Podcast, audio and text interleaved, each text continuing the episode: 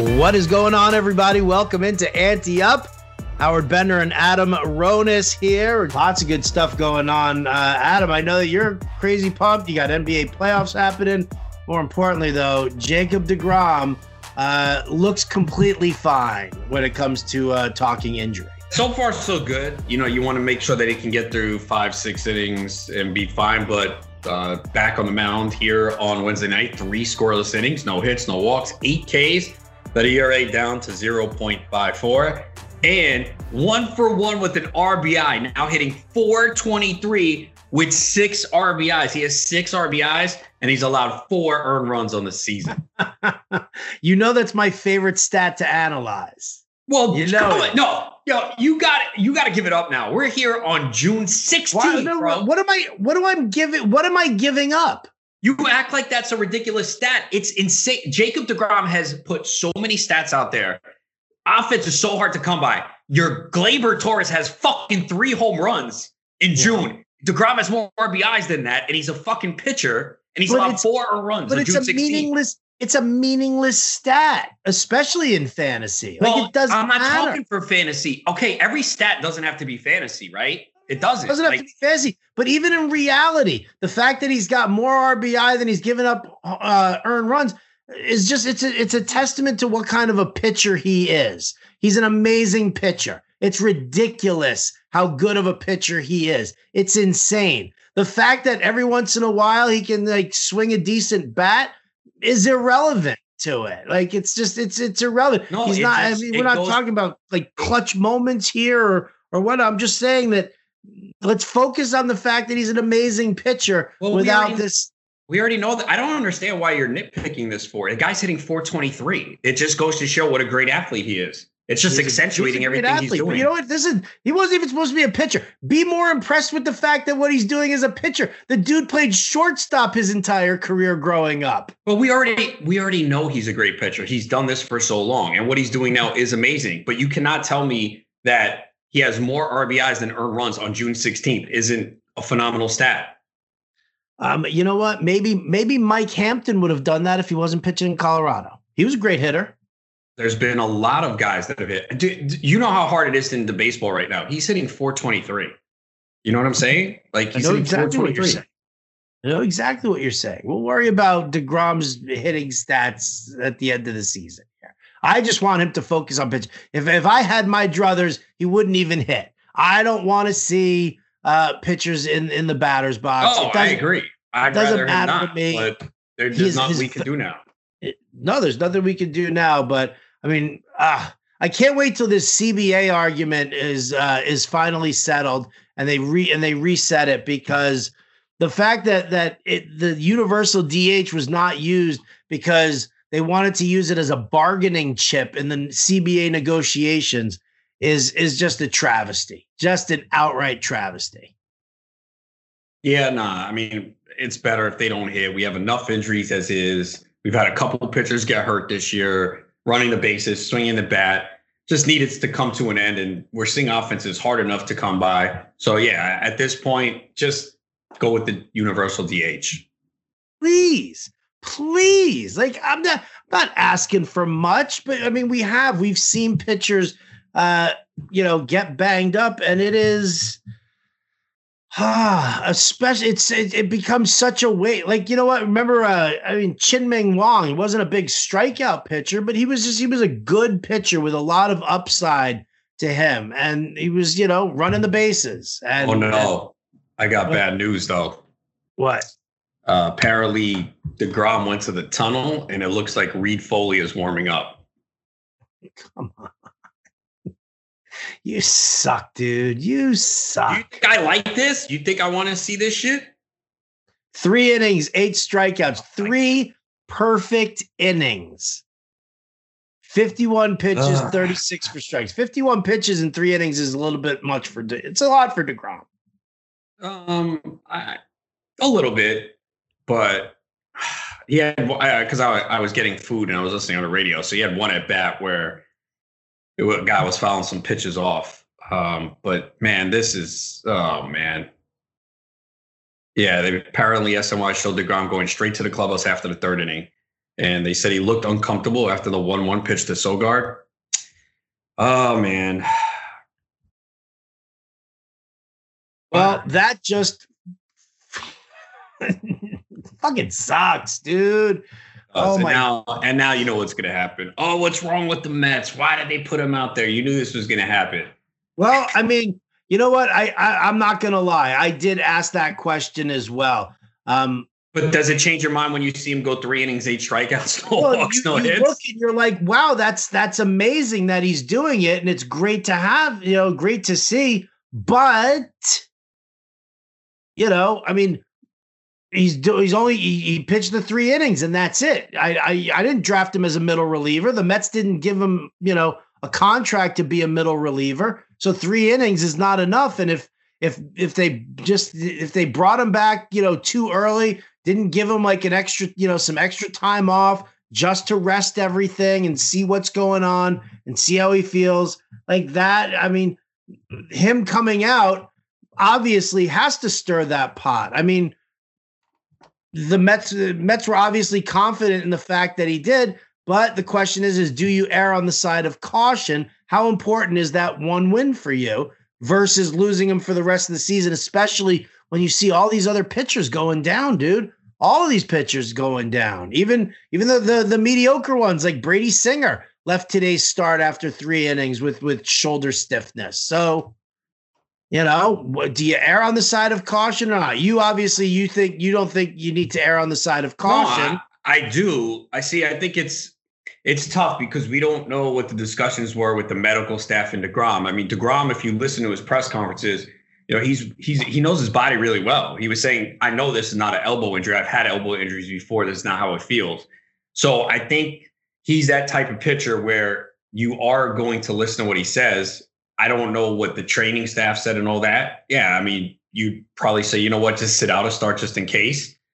But then when you see him go out and dominate like that, he clearly was fine. And then well, we got to see what what they're saying happens. So yeah, I mean, I'd rather them say, you know what, it's a long season, we're doing well, you know, skip a start, which they did. Well, yeah, and he's already been on the injured list once, which yeah. they did the first time right? And and that didn't that didn't cause any any big problems to err on the side of caution the first time.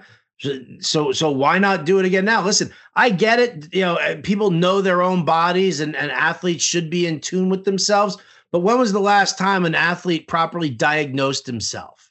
Right? Athletes are competitive. They're going to want to be out there anyway so he's gonna, you know, he's gonna tell you he's fine. He's not, you know, I mean, that's that's a problem. You know, show me the medical degree that that DeGrom had. Show me, you know, all the film and the MRI and the X-rays and everything like that, and have DeGrom interpret all that for me and tell me where, you know, where the problem could be coming from and why you don't need that day of rest.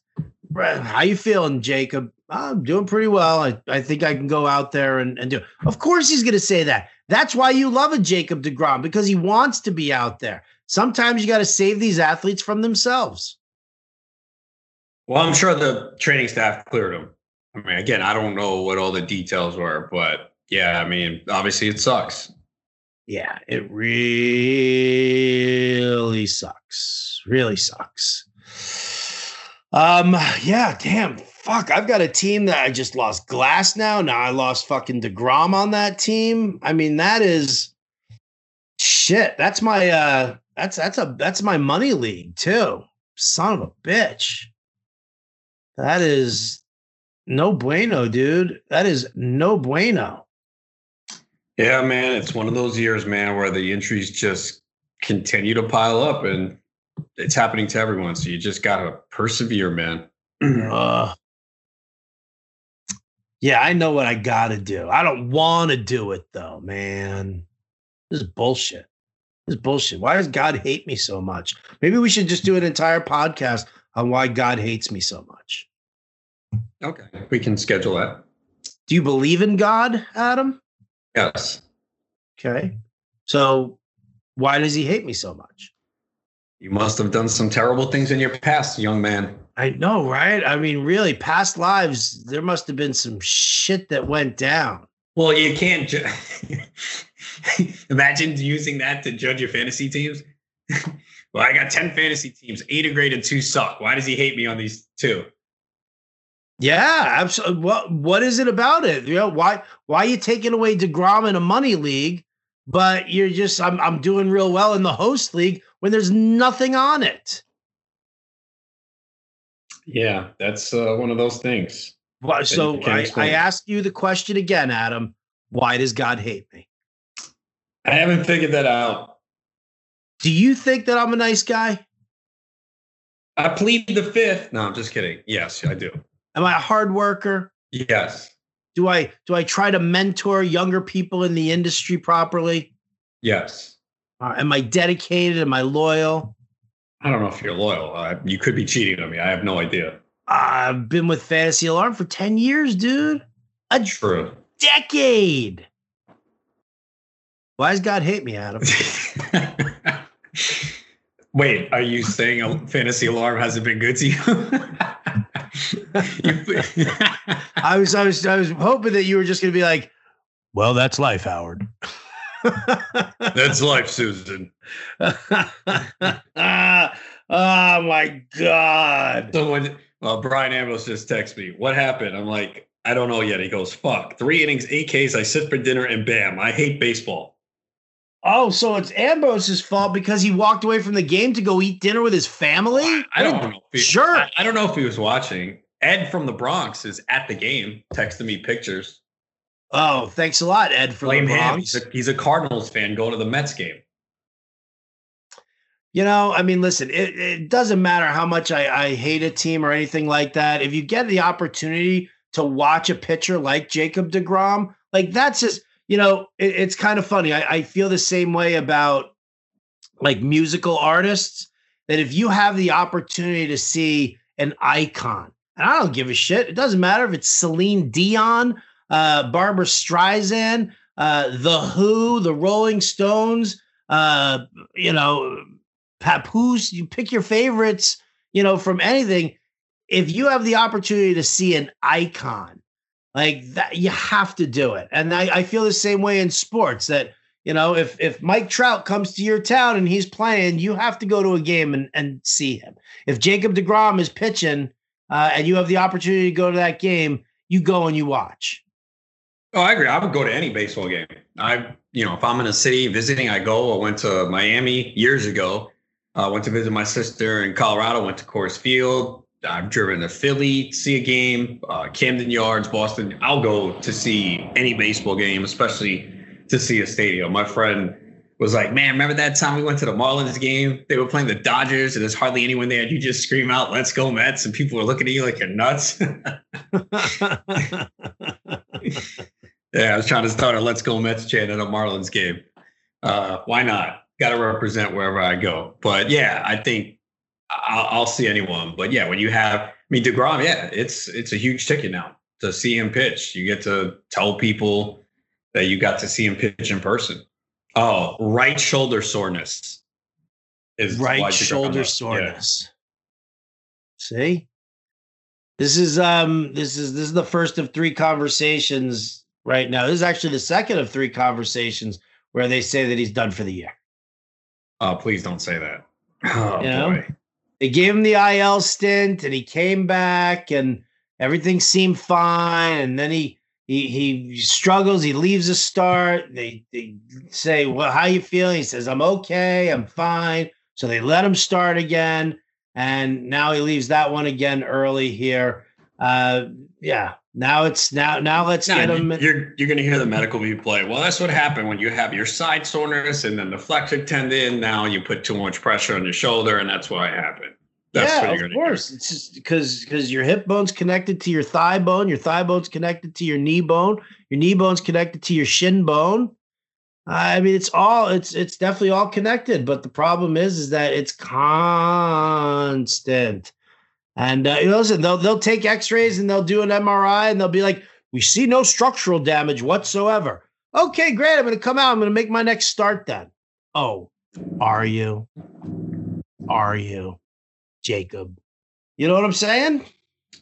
Yes. Um, so I you, I know you know what I'm saying. I know you hate what I'm saying too. The dude's had a back injury this year, a side injury, elbow, and shoulder soreness. Uh huh. Yeah. Yeah. Just wait till the forearm tightness happens next. Nah, I think he's going to be shut down for a bit. Yeah, probably. Got got to pray that it's not serious and he can come back before the end of the year. what? Yeah, baseball's going to turn it. Baseball's going to turn into the NBA. Healthiest team left is going to win. Yeah, right. Is definitely what it's going to be. It's uh, it's kind of funny, man. oh, who's going to stay healthiest right now? I don't know. You know, and I'll tell you, man. You know who started all this nonsense, Adam? It's the? White Sox, dude. Right? The White Sox losing Eloy, Luis Robert. Oh yeah, we can still win without those guys. No big deal. No big whoop, right? And they do, and they sitting there and they're winning. And so now everybody's now everybody's doing it. All the top guys are going to be out of hurt. So- Pretty much, pretty much every team though has significant injuries. Yeah. Oh, I mean, listen, nobody's escaping it. And listen, I wrote I wrote my article on on um, Buzz Cuts talking about you know these guys. You know what the Verducci effect is, right? Yeah, Yeah. All right. So last year, Lance Lynn threw the most innings, right? 84. Um, right now, the leader in the in MLB is I think it's uh uh Bieber with like 94 96 innings thrown already. Um, the average pitcher right now is already like 10 to 15 innings over that, you know, or, or, or right about that 30 inning limit. By the time that June ends, all of these pitchers will have gone beyond the 30 innings that they threw. And some in the minor leagues, even, even more so than that, because there was no minor league system last year. So, I mean, their arms are just not ready for, you know, for for this kind of heavy workload. And the question is, is where are we going to go for pitching in, in Major League Baseball with all of these guys getting hurt, and then with teams starting to protect players even more because they're going to need them for the playoffs? Like, who's going to be who, who who are your fucking starting pitchers going to be? Where are you going to get them from? Like off the waiver wire, minor league system? It's going to be disgusting.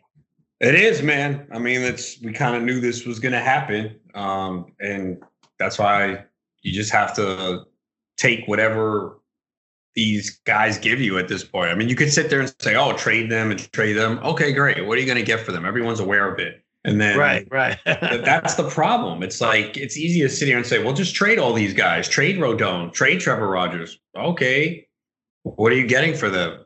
Yeah, I don't think they're, you know, everybody's everybody's in that same boat. I mean, it's like, you know, it's like when when you try to sell high on a guy who's having this amazing April, right? We've we've programmed all of our listeners and followers to understand the fact that a hot start is going to cool off, and you have to look at the quality of player and the pedigree and all of that stuff that goes with it, whether or not he can sustain it. If you didn't, you know, like you, you should have tried to sell Yermin Mercedes at the end of April, right? But you didn't because you were thinking that you were catching lightning in a bottle with this late bloomer. No, I mean it doesn't. It's not. It's not. You know, it very rarely works like that. So, but we've told everybody that, and so when you're sitting there in a league and people know who you are, well, chances are is they also know that your philosophy is is that you know, I'm going to try and sell high on this guy and, you know, find a sucker in my league. So they're like more cautious of it. Tough thing, man. It's tough thing. Pitching is going to be pitching is going to be even more problematic, I think, in the uh, in the coming months. Hopefully, uh, you have decent ratios now because they could get lit up. Yeah. Oh, dude, in the uh, in the in the host league, I have my my team ERA is 287. All right. My whip is 104. All right. The person who's right behind me in whip is one one is point one point one one. So it's a nice little lead again uh, over him. Not you know phenomenal, but you know it's good, and I can sustain that. Um, the guy behind me in ERA is 333 to my 287. So I feel with the way pitching is going right now, I feel really good being in first place and whipping ERA with a little bit of a cushion too, um, to you know kind of prep for all this nonsense.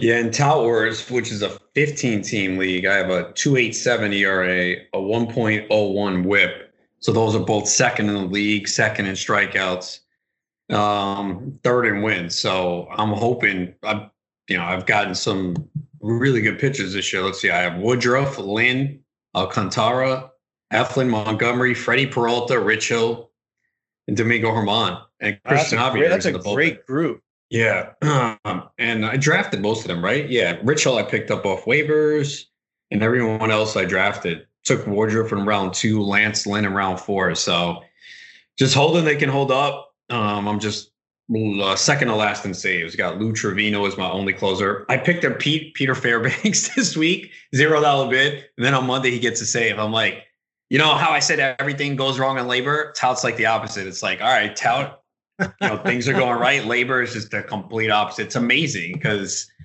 let me see. I, I, know I moved out of the basement, but maybe I went back in. Um, no, I'm in uh, ninth place. Amazing. I'm I'm like actually somewhat happy I'm in ninth place. What is fucking wrong with me? I would never. That's how bad this fucking league has been. Ugh, I don't even want to look. And I have Degrom in that one too. Uh, Unbelievable. That was at least a trade piece. Yeah. Forget about it now. Wah, wah. Oh man! All right. Um, I tell you what, it's perfect time here to uh, to thank our our sponsors and pay our bills and uh, give you a quick commercial break. On the other side, uh, Adam and I are going to check in on the NBA. We're going to talk about uh, where the leans were uh, on uh, on on Wednesday night game and where they ended up and how we're uh, how we're looking right now. And then, of course, we will take a look ahead for to you know for uh, for well for you guys for tonight for uh, Thursday night uh, NBA action, throwing some bets down. So uh, we'll be right back after this. All right, Adam, let's uh let's talk NBA, let's talk the best bets, we'll talk the leans. Um you know, uh why don't you uh why don't you refresh everybody's memory? Um we'll start off with the um with the the Hawks Sixers cuz they're they're going right now. Sixers are up uh 15 points. Uh, your lean was, I believe it was Sixers minus six, right? Is that where it was? Yeah. Yeah. I didn't write it up because I was just worried about Embiid's health. Uh-huh. But he clearly he dominated in the first quarter. He had 17 points, eight of eight from the field. So it looks like he's fine. Uh, I was also because Doc Rivers, the coach of the Sixers, ripped into his team after game four. And I was like, okay, they're going to come out strong at home they're the better team. Said it yesterday. They're just a better team. Atlanta got fortunate to win game four, whereas more Philly blew that game. Atlanta shot 36% from the field. And once again, they're struggling. Uh, so not surprised by this. It's not over. They could come back. But yeah, I leaned Philly to win this game and cover. I was just, I didn't write it up because I just wasn't sure in case Embiid wasn't 100% because he shot four of 20 in game four, 0 12 in the second half, and couldn't even spring off his knee to get a layup, and he mentioned it. But you know what? He's come out made a statement tonight, so good for him. Now, Wednesday was an insane day in the NBA. Woke up and I see Chris Paul is in COVID 19 protocol. I'm like, oh my goodness. Now, we don't know if he tested positive yet, any of that stuff. So this could be all right, he's ready, or maybe he's out 10 to 14 days, which obviously would bleed into the Western Conference final. Then I believe I said it on this podcast yesterday. Did I say that I was worried about Kawhi Leonard's knee? Yes, you did. I asked you. It was Utah minus two. I asked you about the uh, the the line there and what you thought, and that's the first thing that you said was I'm really worried about Kawhi's knee and what his status is going to be for the game. No one was talking about it, and I'm just like, did you guys not watch this game? Like he sat the last four minutes, and you knew he wasn't coming back in. He sat on the bench and put on his mask. Now maybe people were like, well, you know, you, the game was in hand. I mean, the Clippers were, I mean, the Jazz were coming back. I don't remember what they cut it to, maybe nine maybe is the closest they got, but they were coming back in that game. Like it was one of those games where you're like, oh, it's over. But the Jazz kept chipping away and they were alive. And all the other starters for the Clippers were on the floor, and Kawhi wasn't. They interviewed him after the game, and of course, they waited till the last question. They're like, oh, Kawhi, how's your knee? He's like, I'm good, and left.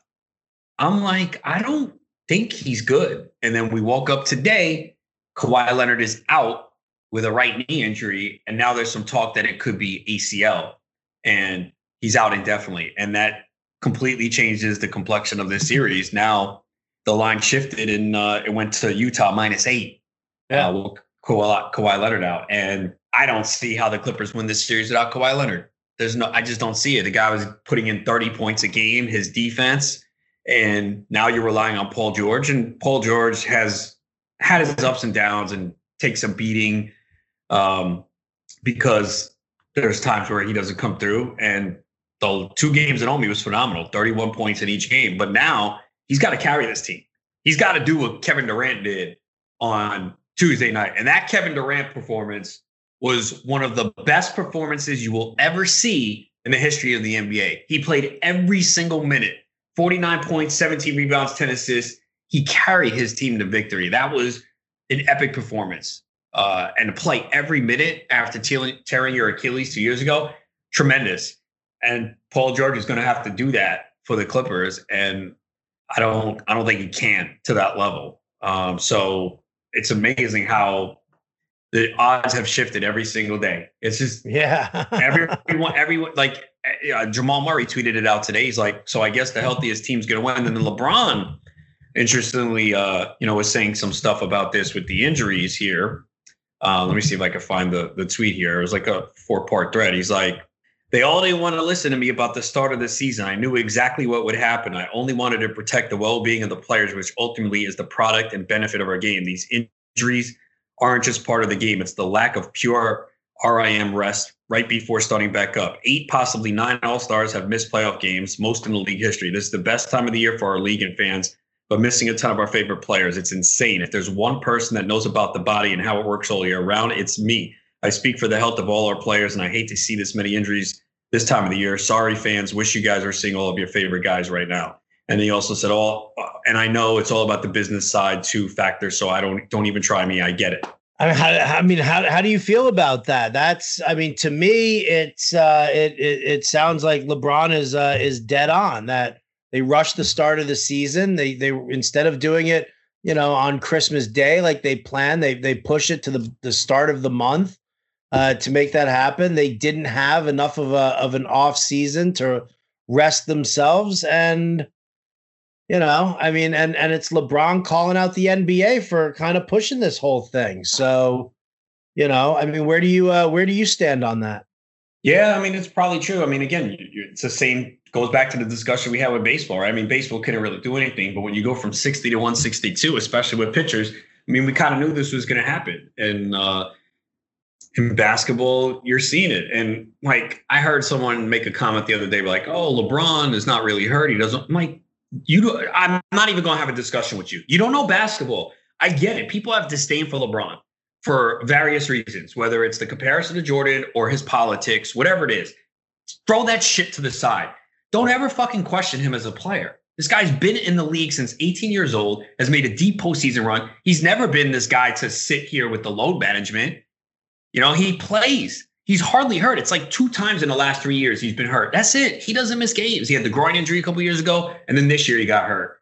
He's right. He knows what it takes to care for his body. Now, he's fortunate. He has so much money. I think I heard he spends about a million dollars a year just on maintenance on his body. And obviously, everyone can't do that, but he understands that his body is the vehicle and tool to his success, which would annoy me about some athletes who don't take it seriously and are out drinking and partying all the time. I mean, they can do what they want, but you know, the the great players understand that, the Kobe Bryants and all that. But LeBron James has never been one to sit out games for load management. He plays all the time. So he would know. And the fact that he got hurt this year, you could also say, well, he's 36 years old and it's catching up.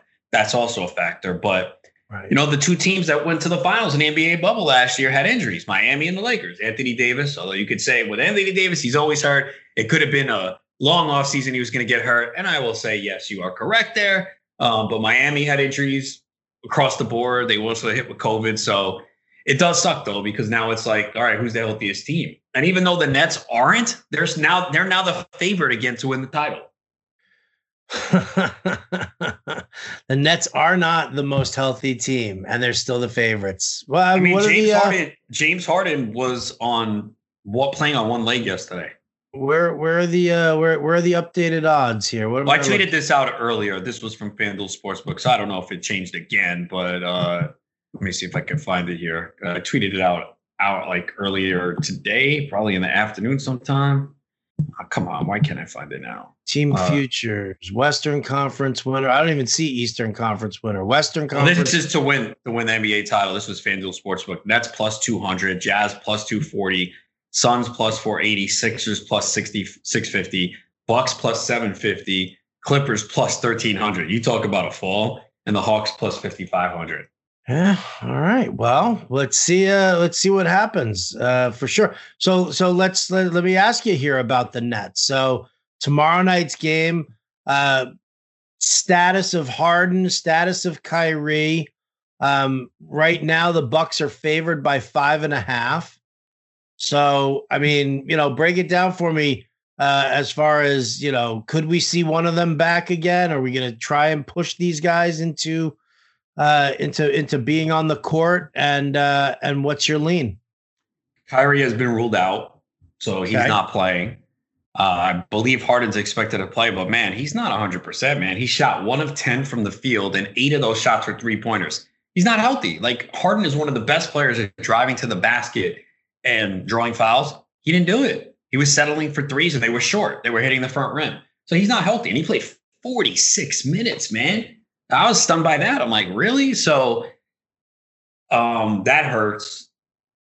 Durant's not going to play 48 minutes again. There's no way. Right. You can't. Not when you have, you know, depending on how the game goes, you might have a game seven Saturday in Brooklyn.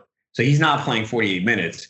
Jeff Green was amazing that's the story that got lost. Everyone's talking about Durant, and rightfully so, because it was one of the best performances you'll see in the postseason. But Jeff Green was phenomenal for the Nets. He really kept them afloat when they were struggling early on. He had 27 points. It was his first game back from injury, seven of eight from three point range. That was a big lift for them. And Blake Griffin played well. But they're going to need other guys to step up. But Joe Harris has got to play better, man. Two of 11 from the field, five points. It's not going to cut it. Um, and you're not going to get that performance from Durant again. Maybe you get 35 40, but tough to repeat what he did. You can't expect that. You can't expect Green to score 27 again. So um, it's going to be tough for the Nets to duplicate that. The Bucks, my concern is where are they at mentally? That's always been my big concern with them because they just have not had success in the postseason. And now you start to wonder if it creeps in their head again because they had a 17 point lead in this game. They should have put this game away. They played terrible down the stretch. Giannis settling for too many outside shots. Uh, I know he had two threes, but I don't want him taking threes if I'm the Bucks. Drive to the basket. You have an advantage inside the paint area against the Nets. So um, I'm not sure where I lean yet. I, I think the Bucks should win this game. They're at home, but I don't trust them. I don't trust them at all because if they get off to a slow start, panic will sit in, in self doubt. So I'm kind of surprised the line is that high. They're like begging you to take the Nets. Um, they are big. Yeah. When I look at this, they are begging you to take the Nets. You know, I mean, even even with Harden's status uh, going on there, it just feels like one of those lines where, you know, you just look at it and you're like, man, it's just, you know, could it, you know, even if the Nets lose this game, they're going to keep it close, right? Of course they are. There's no way the Bucks win this one by six points. I don't Famous know. I mean, words. I guess it's also the whole recency bias thing because we all remember how the Nets pulled the game out, but how did they get there? It took yeah. a, a historic performance from Durant. They got nothing from Harden. So if Durant scores 32 and Harden doesn't get better and Joe Harris doesn't start scoring, then you could see it. You're like, okay, well, yeah, they could lose this game, you know, and Bucks obviously are going to be inspired by the home crowd. And they did have a 17 point lead in the last game. I mean, they were up 59 43 at halftime. But I, when I saw that, I'm like, the Nets are in this game. They should have been up more. That's how bad it was. Like the Nets could not hit any shots at all. Um, and the Bucks should have been up more. They should have buried them and made sure that they didn't have enough to come back from. Because when the third quarter started, I'm like, the Nets are in this game. They're not. They're. Not, it's not done. Like, you know, when you have a guy like Durant and some of the players they have, and the way they can get offense quickly, it wasn't over. So, um, my guess is the Bucks probably win and we go to Game Seven. You know what? In all honesty, it's kind of what I want. Everybody loves a game seven, don't they? Oh, Like it doesn't matter what sport it is. Game sevens are always phenomenal. And Always. maybe maybe someone um, will invite me to uh, Brooklyn on Saturday for Game Seven. If you're Well, listening, you know what? I hope they do. I would go. I don't know what the protocols are, but I'll go. Yeah. Hmm. That would be that would be absolutely tremendous. I wonder wonder if I got the uh any any contacts with the Barclays people. Hmm. Hmm. I don't know. Uh, would- can you cover would you, would you cover the game for us? Sure. There you go. I'll find out. Um, all right.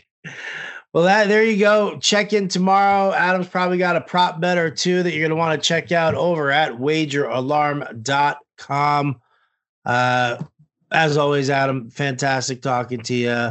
Uh, more more appearances on podcasts and live streams beckons. Uh, and I know you've got your uh, your show tonight. Uh, Alarm After Hours with Justin Fensterman. Uh, how's Fensty doing, man? You giving him the business still? Oh, dude, we got into a big dude. We got into a big argument on, and I'm gonna give him shit tonight. Tuesday show, right? He goes, "The Clippers are in control of this series." I said, Justin, how are you gonna tell me the Clippers are in control of this series when it's two-two and two of the games are in Utah? And I brought up the Kawhi Leonard thing. He's like, I think they're in control. I'm like, so fucking bet on it then. Put on money on them to win the series. Well, I'm in Maryland, but I- I'll will. I'll find a way. Like you're so confident, right? So gonna give him some shit. Like you could say, I think the Clippers are gonna win. You can't say they're in control of the series when it's two-two and two of the games on the road. And I had, I guess he wasn't concerned about Kawhi, but I was. Yeah.